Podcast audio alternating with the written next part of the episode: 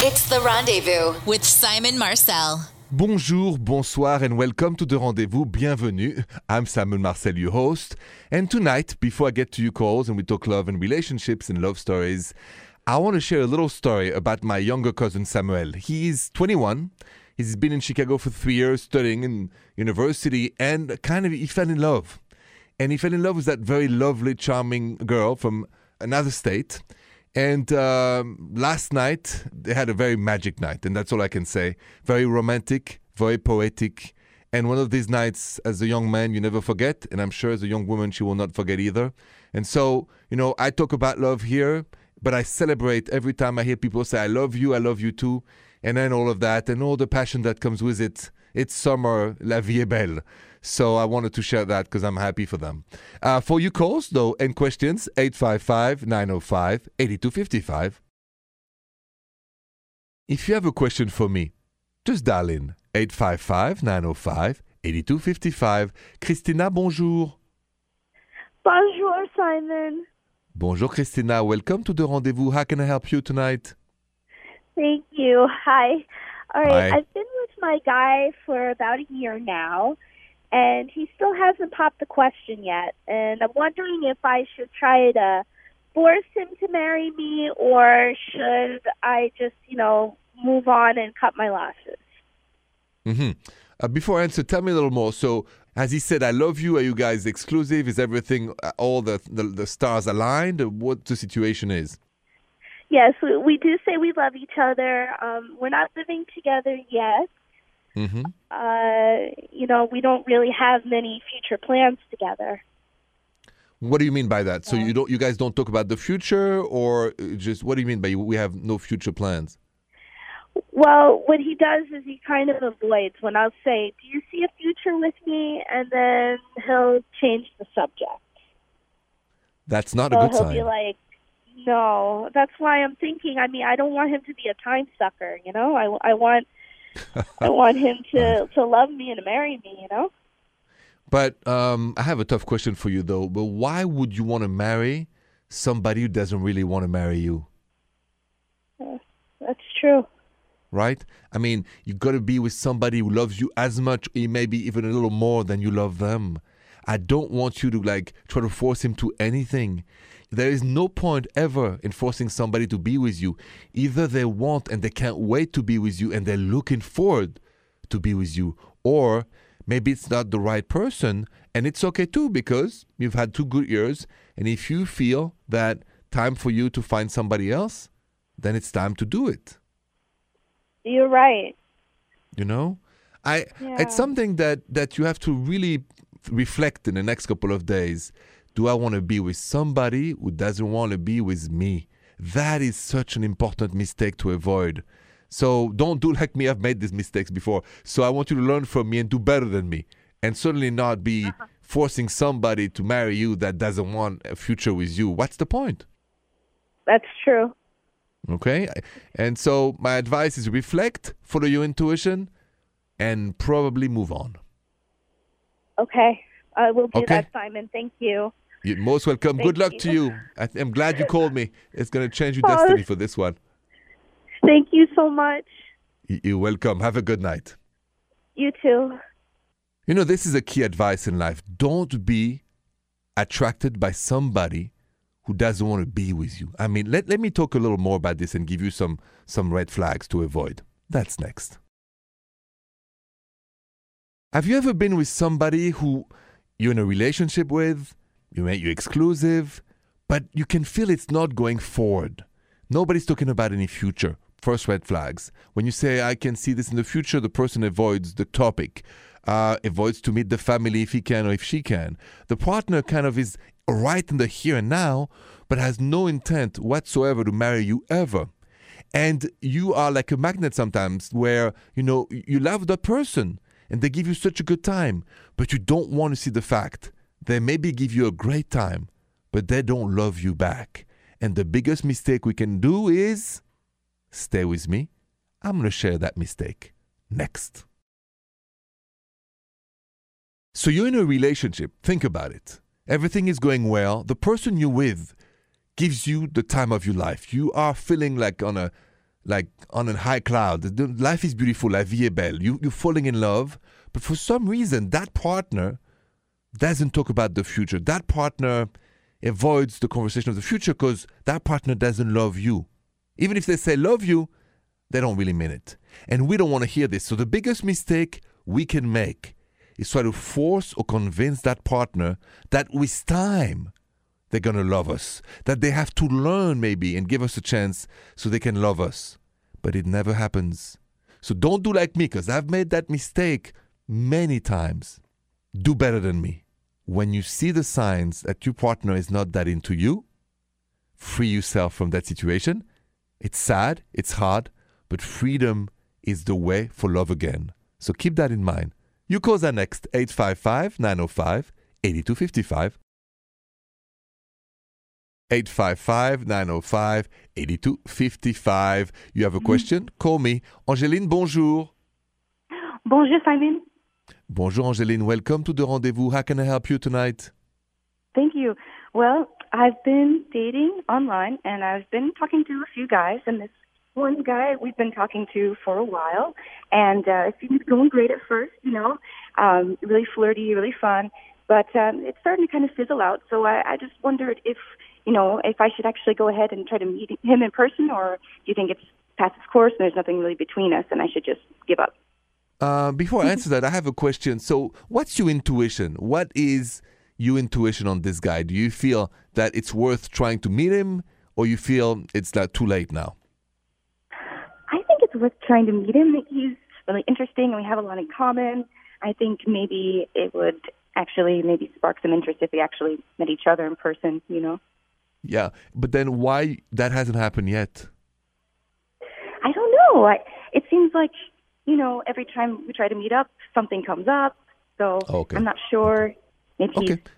shy or doesn't really want to meet. You know. Okay, so then I say you give it a chance. So you say one last time, just say, hey, let's meet up for coffee uh, this weekend and uh, go for it. Because Angeline, who doesn't dare, doesn't live. So you don't oh, want to have. I love re- that. Yeah, who doesn't dare, doesn't live. Uh, in French, Mm-hmm. qui n'ose pas ne vit pas, if you speak French. Um, Oh, and beautiful. the re- yeah, the reason of this philosophy is since we have one life, when it comes to love, we got to take it there. So I say, reach out to him, have coffee. If he doesn't want to show up or doesn't show up, then let it go, okay? Oh, thank you so much. I appreciate it. I will. You're most welcome. Good luck to you et bonne chance. Merci, Simon. Merci, Angeline. Bonsoir. Oh, I just got an interesting Instagram DM. Somebody has doubt because they saw a picture in their partner's bedroom. Mm-mm-mm. And that's coming up next. You're listening to The Rendezvous, and I'm Simon Marcel.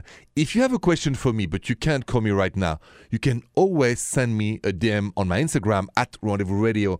Trish, what's going on with that picture in that person's partner's bedroom? All right, so Sandra messaged in and said, Bonjour, Simon. Bonjour, Sandra. I'm dating a man who is divorced, and I went to his place for the first time last night, and I noticed that he has his wedding photo on his dresser.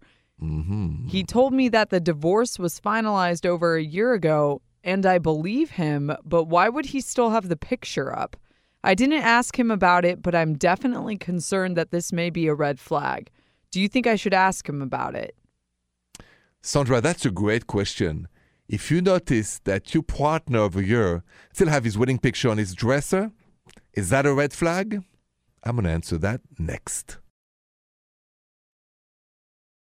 How would you feel if you start dating somebody, you know they've been divorced for a year, and for the first time you go to their house, what do you see on the dresser?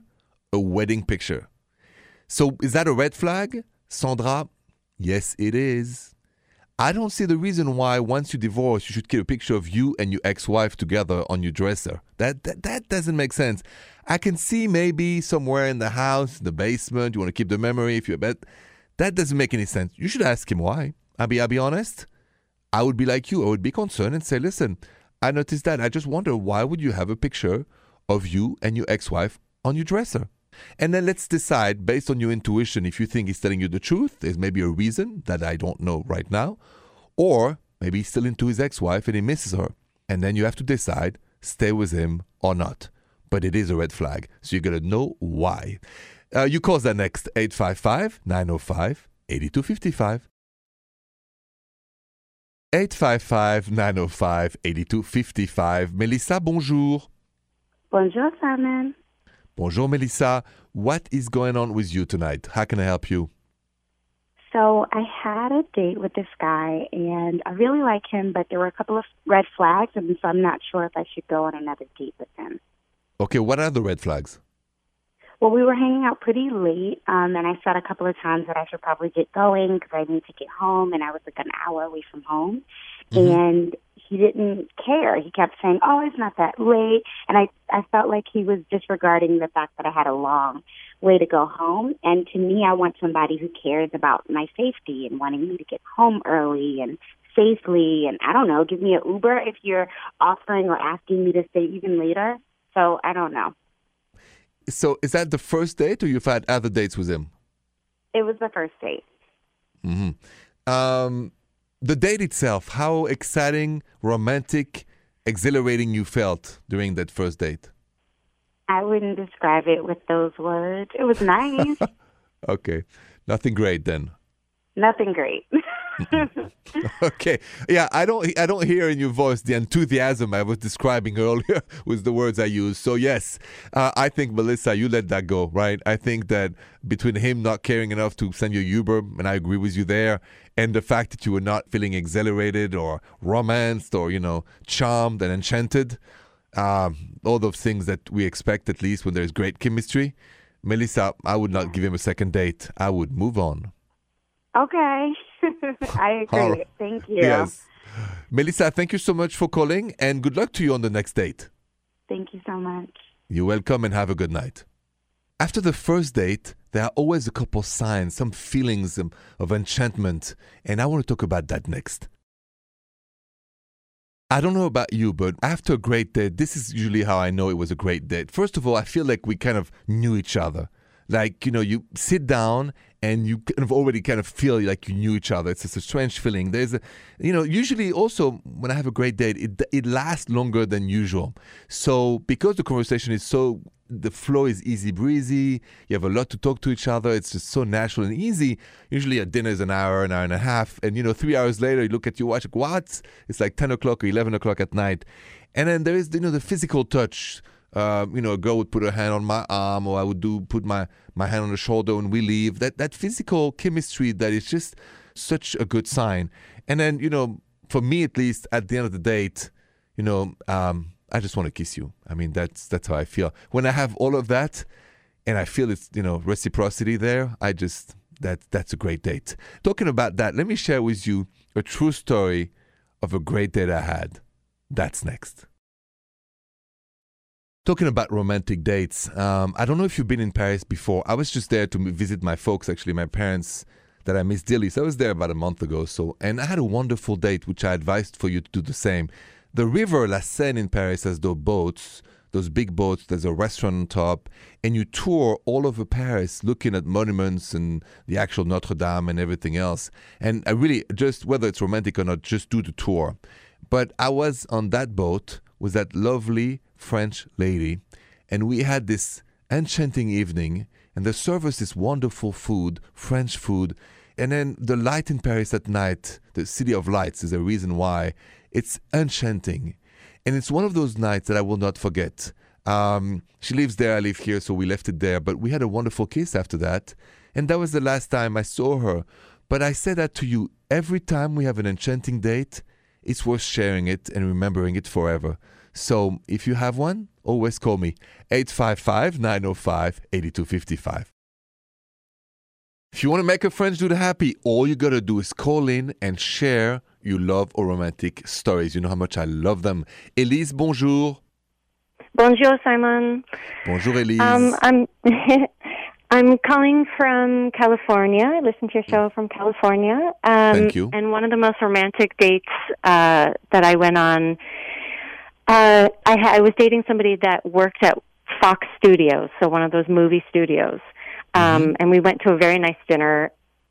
beforehand and then he said hey i'm going to take you on a tour of the studio and i had never been there before Mm-hmm. and it was after hours and he managed to get like a little golf cart and we were by ourselves this whole time touring all of fox studios which i don't know how interested you are in touring movie sets and um to see where tv shows are filmed but it's Yeah. it was amazing. It was amazing. We climbed up some tower where we were overlooking the entire lot and could see all of the different stages, sound stages where they shoot a lot of different TV shows. And just, it was so nice. And we kissed up there, and it was really nice. It is, and and I've always said it. There's no love without proof of love, and all that setup, all that evening, how he prepared and everything, and and I just think it's a proof of love. So I'm so happy you shared that story from California. Yeah. That just that's that's great. Thank you so much. Thank you, Elise, for sharing that You're story with us. welcome. Thank you, Yes, have a- Simon. Have a good night. You too. Bye bye. Stay with me. More rendezvous is next. So I got a question for you to finish this show. When should you exchange numbers on dating apps? So that question was actually put on a poll on my social media at Rendezvous Radio, and here's the result of that question. When should you exchange numbers on dating apps? 33% of you said three days, 58% of you said one week, and only 9% said right away. I would say even later than a week. I would say only after you've met the person should you give your phone number once you feel it's safe. Otherwise, just use the dating app. It's the safest way. Good luck to you if you do that anyway. Uh, I'll be back tomorrow. Thank you so much for listening to me tonight et bonne nuit. The Rendezvous with Simon Marcel.